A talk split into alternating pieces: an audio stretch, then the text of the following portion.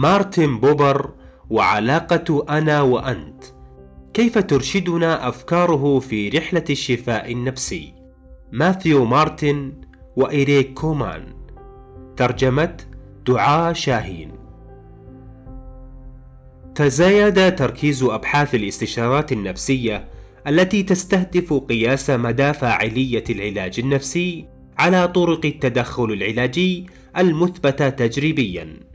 من ناحية أخرى، لطالما أدرك الاستشاريون النفسيون أن العلاقة التي تجمع بين المعالج النفسي والعميل هي في حد ذاتها أقوى وسائل التدخل العلاجي الشامل، إذ إنها تعزز عملية التغير أو التحول الذاتي التي يختبرها العميل. وتعد القاعدة الأولى لدى عالم النفس الأمريكي كارل روجرز التي مفادها أن المستشار النفسي والعميل يجب أن تجمعهما صلة نفسية شرطا مسبقا لأي تدخل علاجي. فبوصفنا مستشارين نفسيين يجب أن نكون شخصا مع العميل لا أن نفعل شيئا ما له. غير أن التفاعل الشخصي بين المستشار النفسي والعميل يصعب قياسه كميا ذلك لأن علاقتهما تحتوي على صفات غير ملموسة. لا يمكن حصرها بأساليب القياس والتحقق العلمي إذا يبدو أن العلاقة بين المستشار النفسي والعميل تتجاوز أي استراتيجية تدخل معينة ويعد القول المأثور إن العلاقة في حد ذاتها هي العلاج الشافي مبدأ منظما يتفق عليه غالبية المستشارين النفسيين وإن كانوا ينسونه أحيانا. في رحلة بحثنا عن طرق علاجية أثبتت صحتها تجريبيا، هل نواجه خطر فقدان الشيء الأكثر أهمية على الإطلاق في الاستشارات النفسية؟ يجب أيضا النظر إلى نقطة أخرى، وهي أن التحول الثقافي غير الطريقة التي يتواصل بها الناس مع بعضهم بعضا، إذ أصبح التواصل الشخصي شيئا رقميا موضوعا في قوالب عبر منصات التواصل الافتراضية.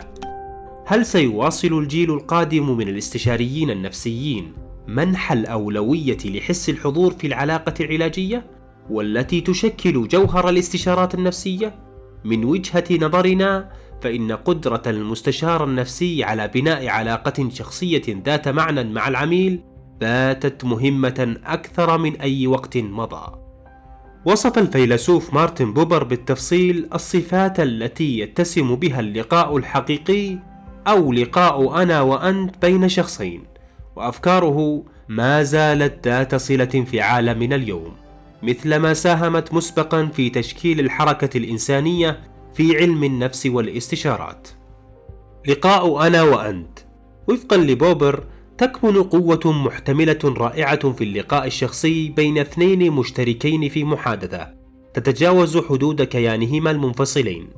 وتتبدى هذه القوة الكامنة عندما يشرع الشخصان في التفاعل مع بعضهم بطريقة فعالة وأصيلة في اللحظة الراهنة.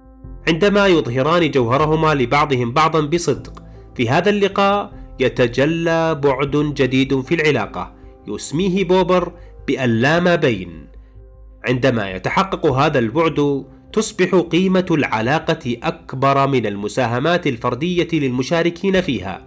يسمي بوبر هذا النوع من اللقاءات بعلاقة أنا وأنت. تتسم علاقة أنا وأنت بمبادلة المشاعر والمباشرة والحضور في اللحظة والتفاعل المكثف، وصعوبة وصفها بالكلمات. وصف بوبر ما بين بأنه وثبة جريئة إلى تجربة الآخر على أن تكون في نفس الوقت شفافا وحاضرا في اللحظة ومتاحا للتواصل. واستخدم مصطلح الشمول لوصف هذا الشكل القوي من التعاطف. ويختلف هذا المفهوم تماما عن المشهد الحالي الشائع لمجموعة من الأصدقاء يجلسون حول طاولة في مطعم وهم يحدقون في هواتفهم الذكية. رأى بوبر أن علاقة أنا وأنت هي أهم جانب في التجربة الإنسانية، لأنك لا تصبح إنسانا كامل الإنسانية إلا عبر العلاقات. عندما يلتقي أحدنا بالآخر بوصفه أنت، يصبح تفرد واختلاف الآخر معترفا به دون إغفال الصلة أو الجانب الإنساني المشترك الذي يجمعنا ويقارن بوبر علاقة أنا وأنت بعلاقة أنا وهو والتي نعامل فيها الشخص الآخر كأنه شيء نؤثر فيه أو نستخدمه أي وسيلة لغاية. للأسف لا تحتاج علاقة أنا وهو إلى شرح كثير كي يفهمها أي شخص يعيش في إطار ثقافي يتسم بشروط الذهن وانتشار المادية التكنولوجية. يمكن أن يكون العالم المكون من علاقات أنا وهو متماسكا ومنظما وقد يكون حتى فعالا لكن تنقصه العناصر الأساسية المكونة للاتصال الإنساني ووحدته والتي يتسم بها لقاء أنا وأنت. يتزايد انتشار توجه أنا وهو لدرجة تنزع عن العلاقات صفتها الشخصية وتسبب الشعور بالاغتراب إذ أصبح منظما ومتخذا اشكالا مؤسساتية من صنع البشر. عندما يصبح توجه أنا وهو متجذرا في الأنماط الثقافية والتفاعلات الإنسانية يزداد الميل إلى تحويل الآخرين إلى مجرد أشياء. واستغلال البشر والموارد وانتشار الأحكام المسبقة التي تطغى على الإنسانية المشتركة التي توحدنا. ورغم أنه كان يرى علاقة أنا وهو باعتبارها قطبا رئيسيا يتأسس عليه الوجود الإنساني. اعتقد بوبر أن الإنسانية فقدت قدرتها على توجيه بوصلتها نحو أنت، وأكد على أهمية الحفاظ على التوازن بين هذين القطبين أو هذين النوعين من العلاقات، إذا أرادت البشرية أن تنجو من خطر التدمير المتبادل لبعضنا. يرى المستشارون النفسيون علاقة المستشار بالعميل باعتبارها أساس أي تطور علاجي. لأنها تؤكد أهمية الصلة الإنسانية والإقرار بقيمة مشاعر وأفكار الآخر والمشاركة بين الأفراد. في مجال نفوذنا الصغير نكون قوة تحث على بناء عالم أكثر إنسانية وتعاطفا لذا ينبغي أن يراعي المستشارون النفسيون هذا الأمر دائما حتى في ظل سعينا نحو تحسين المنظومة التقنية وكفاءتها في نظام تقديم خدمات الصحة النفسية الذي لا يتواءم تماما مع أهدافنا الأوسع. أن تكون موجودا يعني أن تكون في علاقة. أدرك بوبر أن التطور الإنساني يتحقق في سياق العلاقات، فالبشر كائنات اجتماعية تحتاج إلى الحب والرعاية من الآخرين كي تبقى على قيد الحياة خلال فترة الطفولة وما بعدها. ويؤدي عدم تلبية هذه الاحتياجات في العلاقات إلى أضرار نفسية دائمة. أطلق بوبر على المشاركة العميقة التي تجمعنا بشخص آخر وقبولنا لها مصطلح الإثبات، واعتقد بوبر أن قدرة المرء الفطرية على إثبات وجود الآخرين وإثبات الآخرين لتفرده الذاتي في المقابل هو جوهر إنسانيتنا. يمكن للذاتية الفطرية والتي تتكشف ملامحها داخل كل إنسان أن تتحقق فقط عندما تنعكس صورتها في عين الآخر. يشكل مفهوم إثبات وجود الآخر أساس لقاء أنا وأنت وازدهار الإنسان والاستشارات النفسية. ويشبه الإثبات مفهوم عدم وضع شروط مسبقة للاعتراف بقيمة الآخر في العلاقة. غير أن الإثبات يتجاوز هذا المفهوم بخطوة. إذ إنك تعترف بإمكانات الشخص أي ما يمكن أن يصبح عليه. على سبيل المثال يختبر الطفل توترا بين النمو والخوف في كل خطوة على طريق تطوره. يمكن أن يقبل الوالدان عزوف طفلهما عن اتخاذ خطوة ما أو تشجيعه على المضي قدما. في كل المراحل العمرية يكمن ازدهار الإنسان في تلك اللحظات التي يعترف فيها شخص ما بإمكانات شخص آخر. وبينما يعاني العميل التردد في اتخاذ خيار النمو أو خيار الخوف. يحث المستشار النفسي العميل على المشاركة بدرجة أكبر في اتخاذ خطوات النمو متوقعا في الوقت ذاته الاصطدام بالمخاوف القديمة التي تعيقه عن المشاركة. للأسف لا نكون دوما في حالة من اليقظة والحضور في اللحظة مثلما نتمنى أن نكون مع الآخرين. كما أننا لم نحظى بإثبات كاف لوجودنا في أعين الآخرين مثلما تمنينا. حتى أفضلنا قد يقع في فخ علاقة أنا وهو مع العالم عاجزا عن رؤية الشخص الآخر تماما. اعتقد بوبر أن هذه اللقاءات المفقودة هي منتهى فشل العلاقات الإنسانية. فهي تجعلنا نخسر جانبا من أنفسنا. نرغب جميعا في أن يثبت تفردنا شخص آخر لكن عندما ندرك أن هذا الإثبات لن يحدث نضحي على ما يبدو بالإثبات الحقيقي لوجودنا في مقابل مجرد القبول على أمل الحفاظ على ارتباطنا بالآخرين. بهذا القبول فحسب ننمي مهارة أن نبدو بشكل ما أمام الآخرين كي نحظى بقبولهم. لكن هذا القبول لا يغذي وجودنا يفضل الشخص إثبات الآخرين لحقيقته الزائفة على أن يواجه احتمالية أن لا يقبله أحد على الإطلاق. للأسف يلتصق هذا القناع الظاهري بنا وبينما يخفي المرء خوفه خلف هذا القناع نفقد فرصة الدخول في علاقة أنا وأنت.